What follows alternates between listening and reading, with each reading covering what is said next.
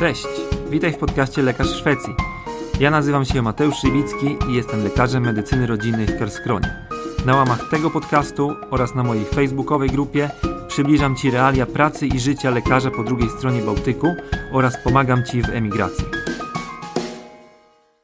Cześć, witam. Z tej strony Mateusz Szybicki,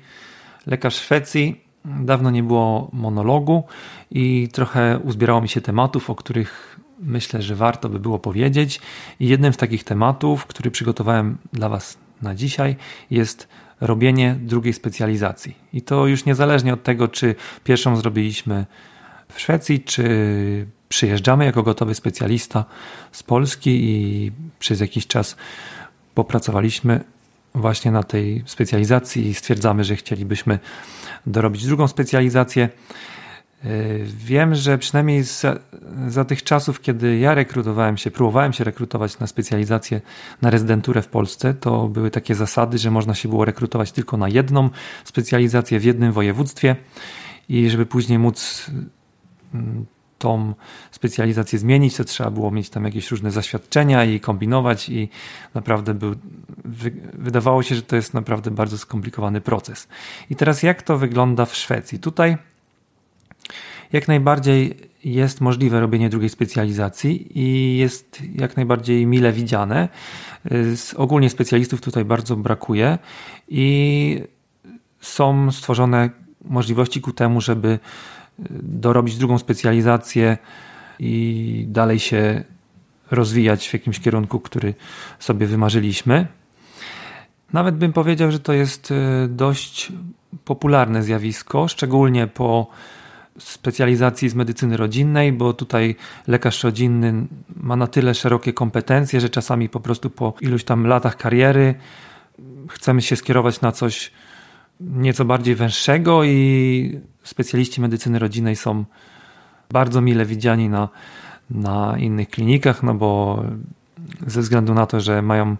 takie szerokie doświadczenie, to zazwyczaj sobie świetnie radzą po wyborze drugiej specjalizacji. Więc możliwości tutaj są ku temu w Szwecji jak najbardziej otwarte i, i stworzone. W przypadku takim, gdy mamy pierwszą specjalizację zrobioną w Polsce i przyjeżdżamy jako gotowy specjalista, tutaj najlepiej jest najpierw przez jakiś czas popracować w tej specjalizacji, w której, którą już mamy ze sobą, tak, żeby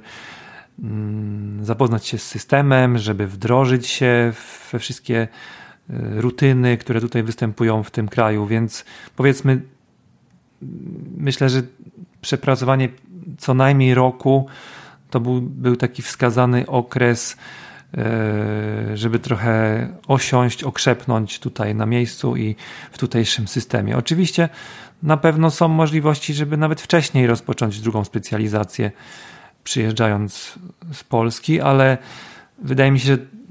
to może być całkiem dobry pomysł, żeby najpierw się wdrożyć. I teraz tak z codziennego życia, z moich obserwacji dookoła mnie, obserwacji kolegów, koleżanek, którzy rozpoczęli drugą specjalizację albo już są podwójnymi, czasami potrójnymi specjalistami, to największa taka migracja, można powiedzieć, najbardziej popularny kierunek to jest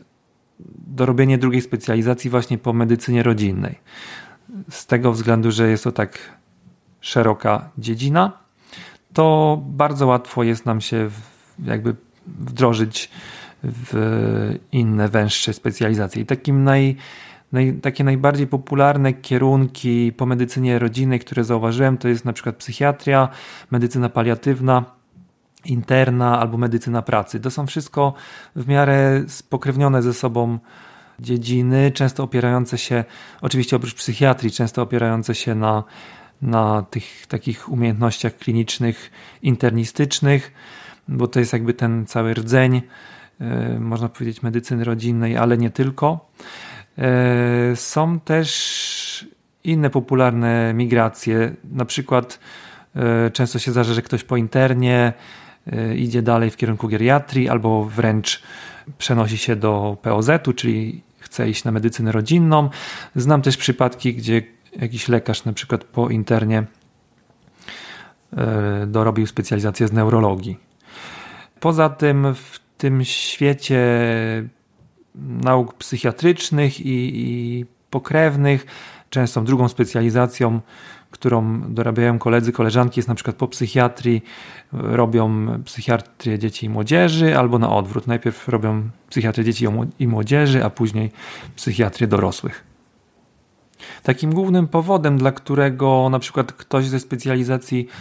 szpitalnych ma ochotę zrobić specjalizację z medycyny rodzinnej, przejść do mm, tego lecznictwa otwartego, do POZ-u, to jest najczęściej, że po prostu takie osoby już się w swoim życiu na przykład nadyżurowały albo szukają jakiejś większej ostoi, spokojniejszej pracy, ponieważ w medycynie rodzinnej tutaj co prawda są jakieś pojedyncze dyżury, ale to są znacznie spokojniejsze dyżury i jest też możliwość, żeby w ogóle nie dyżurować, więc często jest właśnie tak, że, że to jest jedną z takich ważniejszych przyczyn, albo że ci lekarze ze specjalizacji szpitalnych chcą mieć więcej czasu na jakieś swoje hobby, albo czas, więcej czasu dla rodziny, albo powiedzmy przepracowali 10, czy 20 czy 30 lat w jakiejś tam swojej działce y, internistycznej albo chirurgicznej, już się nadyżurowali, na, napracowali się, naoperowali i po prostu chcą te ostatnie lata przed emeryturą przepracować w, w spokojniejszych warunkach. Tak naprawdę nie ma żadnych ograniczeń w ilości rozpoczynanych rezydentur. Można robić nieskończoną ilość specjalizacji, jeżeli się tylko ma na to ochotę i jeżeli się znajdzie na to miejsce. Zdarza się też tak, że młodzi lekarze mają powiedzmy plany, żeby robić specjalizację dermatologii, radiologii, okulistyki, tych takich węższych dziedzinach, ale nie mogą się powiedzmy na te specjalizacje dostać i zauważyłem też taką wtedy zależność, że rozpoczynają specjalizację z medycyny rodzinnej i próbują w kolejnych rozdaniach, w kolejnych rekrutacjach dostać się na te wymarzone specjalizacje. Często się to udaje, a często jest też tak paradoksalnie na odwrót, że już wkręcą się w tą medycynę rodzinną i postanawiają, że to jednak jest to, co chcieliby robić, ponieważ w medycynie rodzinnej tutaj i tak jest bardzo dużo mm, możliwości działania w tych tematach, powiedzmy, związanych z dermatologią, z okulistyką, z laryngologią, psychiatrią jak najbardziej, więc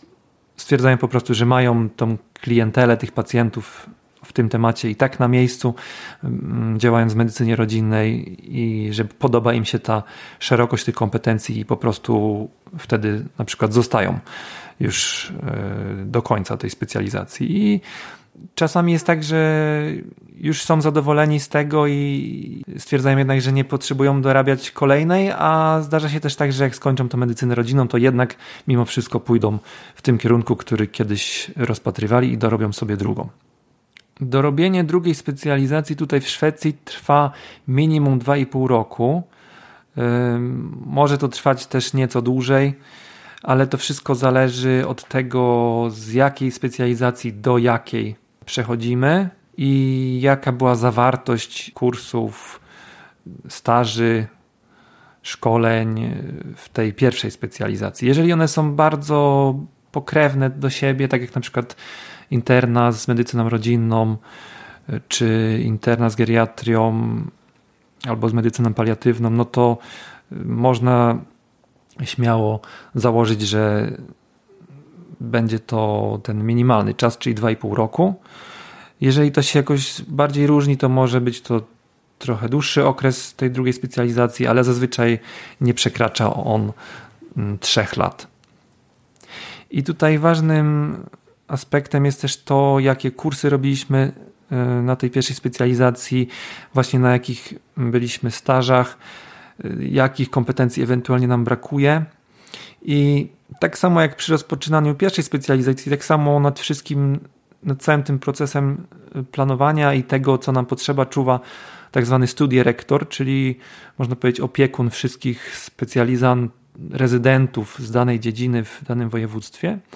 i on pomaga nam zaplanować tą naszą specjalizację, w tym przypadku tą drugą specjalizację i to z nim się wspólnie konsultujemy i wspólnie dobieramy to, co musimy uzupełnić, co jest do, do robienia, jakby, jakie są istotne staże albo kursy, które potrzebujemy, żeby uzyskać tą kompetencję tej drugiej specjalizacji. I ogólnie bycie rezydentem tutaj w Szwecji to jest e, bardzo taka forma pracy chroniona, można powiedzieć, i z wieloma przywilejami, no bo mamy prawo do wszystkich możliwych kursów i szkoleń. Tak jak wcześniej to opisywałem w poprzednich gdzieś tam odcinkach, jest to oczywiście we większym zakresie niż jako gotowy specjalista. Za podróż i kwaterę na takich kursach płaci nam nasz e, pracodawca. E, wolny czas, który potrzebujemy na kurs czy szkolenie, również jest jakby czasem pracy. To znaczy, to wszystko funkcjonuje dokładnie tak samo jak dla specjalisty. Specjaliści również mają e, prawo do szkoleń i do kursów, ale będąc rezydentem, będąc tym ST-lekarem, to tutaj no, ta ilość kursów i, i nacisk na tę dydaktykę jest znaczący. Poza tym, e, będąc rezydentem, niezależnie od tego, czy to jest pierwsza specjalizacja, czy kolejna, no to dostajemy czas na własną dydaktykę, o którym też wcześniej wspominałem. To jest 2 do 4 godzin w tygodniu. E, możemy brać udział w comiesięcznych spotkaniach wszystkich rezydentów z danej dziedziny. To zazwyczaj jest jeden dzień w miesiącu. Otrzymujemy również opiekuna, czyli handledare, czyli nawet jeżeli robimy drugą czy trzecią specjalizację i nawet jeżeli mamy Yy, jesteśmy krótko przed emeryturą, a stwierdziliśmy, że jednak chcemy zrobić sobie drugą specjalizację, to ten cały proces, ten cały wygląd naszej rezydentury wygląda dokładnie tak samo, jakbyśmy robili pierwszą specjalizację. Tak samo dostaniemy jakiegoś e, bardziej doświadczonego kolegę z tej danej dziedziny, który będzie na naszym e, opiekunem, który jest specjalistą w tej dziedzinie i tak samo te wszystkie profity nam się należą, o których tutaj powiedziałem. Kolejnymi bardzo pozytywnie zaskakującymi e, elementami robienia specjalizacji jest to, że tutaj nie ma egzaminu specjalizacyjnego, o tym już też wcześniej mówiłem i obojętnie czy to jest pierwsza, druga czy trzecia specjalizacja z kolei, to po prostu nie podchodzimy do egzaminu specjalizacyjnego. Nabywamy kompetencji specjalisty po prostu przez nabycie odpowiednich umiejętności, poprzez e, wzięcie udziału w odpowiednich kursach i to zaświadcza nam nasz opiekun, który obserwuje nasz rozwój przez cały okres tej specjalizacji. I jeszcze mm, takim bardzo pozytywnym akcentem jest to, że jeżeli robimy drugą specjalizację, to zachowujemy pensję specjalisty, czyli nie musimy się cofnąć do poziomu pensji rezydenta, tylko w związku z tym, że mamy już kompetencje jednej specjalizacji, czy jesteśmy y, specjalistami, to zachowujemy tą pensję ze sobą na kolejnych specjalizacjach. Nawet jeżeli pracujemy w charakterze rezydenta, to pensja zostaje na poziomie specjalisty. I tutaj oczywiście najkorzystniejszą, najkorzystniejszym układem jest e, dorobienie drugiej specjalizacji po medycynie rodzinnej, jeżeli rozpatrujemy akurat ten wzgląd finansowy, no bo e, specjaliści medycyny rodzinnej i psychiatrii no, mają najwyższe wynagrodzenia ze wszystkich specjalizacji powiedzmy na chwilę obecną specjalista medycyny rodzinnej, taki świeżo upieczony, otrzyma pensję 80-82 tysiące koron brutto. I jeżeli rozpoczniemy teraz specjalizację drugą, no to zachowujemy tą pensję ze sobą i oczywiście mogą być od tego jakieś wyjątki, czasami być może trzeba będzie pójść na jakiś kompromis i, i, i, gdzieś tam ona może być minimalnie niższa, ale na pewno nie będzie to cofnięcie się do pensji rezydenta. Jedynym takim elementem, którego mm, tutaj nie jestem do końca pewny, jeśli chodzi o robienie drugiej specjalizacji dla lekarzy, którzy pierwszą specjalizację robili w Polsce, to jest kwestia, która weszła od zeszłego roku, czyli wprowadzenie BT. To jest taki roczny okres wprowadzenia klinicznego przed specjalizacją, który obowiązuje od lipca zeszłego roku 2021. I trudno mi jest powiedzieć, czy taka osoba, taki lekarz, który pierwszą specjalizację e, zrobił w Polsce i chciałby teraz e, rozpocząć drugą,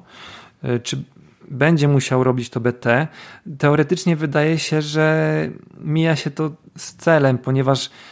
przynajmniej jeżeli przepracujemy, tak jak wspomniałem, co najmniej rok albo dwa w tej swojej pierwotnej specjalizacji tutaj w Szwecji, no to już jesteśmy wdrożeni w ten system, więc trochę by to było dziwne, gdyby trzeba się było teraz cofnąć i zrobić mm, te trzy czy cztery staże, które wchodzą właśnie w skład tego rocznego BT. I to jest zazwyczaj trzy miesiące medycyny rodzinnej, trzy miesiące interny yy, albo jakieś dziedziny yy, medycyny takiej tak zwanej ostrej. Zazwyczaj yy, taki staż jest wykonywany na sorze w jakiejś klinice i też Mm, do tego 3 miesiące psychiatrii i jeszcze zazwyczaj 3 miesiące jakichś tam mm, właśnie kursów, 3 y, miesiące, które pożytkujemy na różne kursy, albo ewentualnie jest, jest to podzielone między te y, wcześniej wspomniane kliniki. Więc teoretycznie wydaje się, że takie coś nie powinno być potrzebne, ale nawet jeżeli by się okazało, że trzeba by zrobić to BT, żeby E, rozpocząć tą drugą specjalizację, to też nie jest to jakaś wielka tragedia, no bo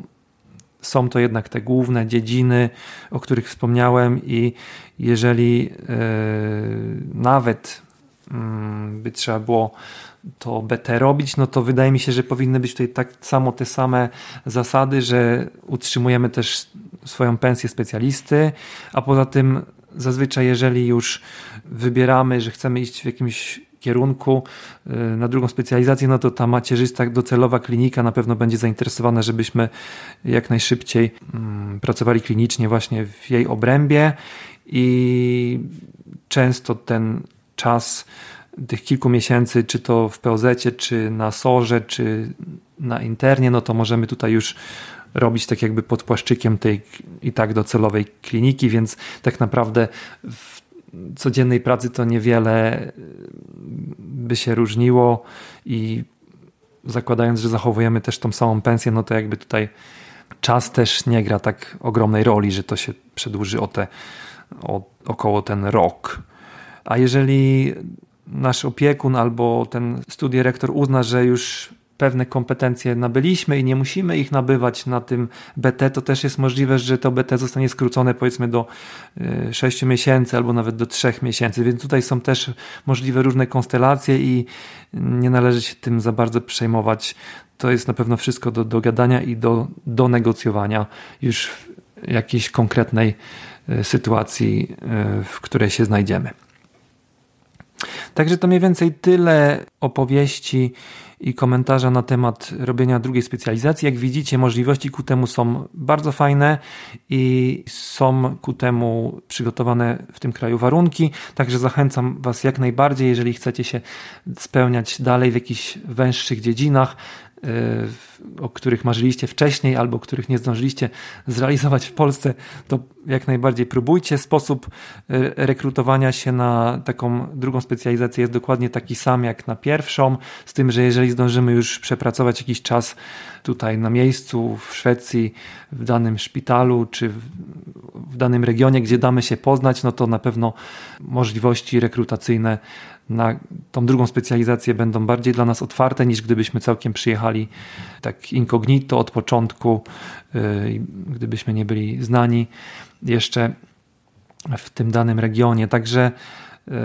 warto próbować i warto wykazywać takie zainteresowania, rozglądać się i takie miejsca specjalizacyjne to nie jest nic ustalanego odgórnie na poziomie województwa czy kraju, tylko mm, jeżeli akurat zaistnieje potrzeba w danym szpitalu, na danej klinice, żeby takie miejsce otworzyć, to ono jest otwierane i wtedy, y, jeżeli już wcześniej daliśmy się poznać, no to nasze szanse są dość duże, nawet jeżeli znajdujemy się w jakiejś tam sąsiedniej klinice, ale w tym samym szpitalu lub w tym samym regionie i mm, daliśmy już próbkę naszych możliwości, daliśmy się poznać i lokalny pracodawca w postaci właśnie szpitala czy ośrodka zdrowia wie mniej więcej czego po, może się po nas spodziewać. Jeżeli będziecie mieli jakieś pytania, to oczywiście możecie zadawać je w komentarzach pod tym postem na zamkniętej grupie. Zachęcam też do zajrzenia na fanpage. E, już wkrótce pojawią się kolejne wywiady z polskimi specjalistami, e, lekarzami pracującymi w Szwecji, a w planie również jeszcze kilka kolejnych odcinków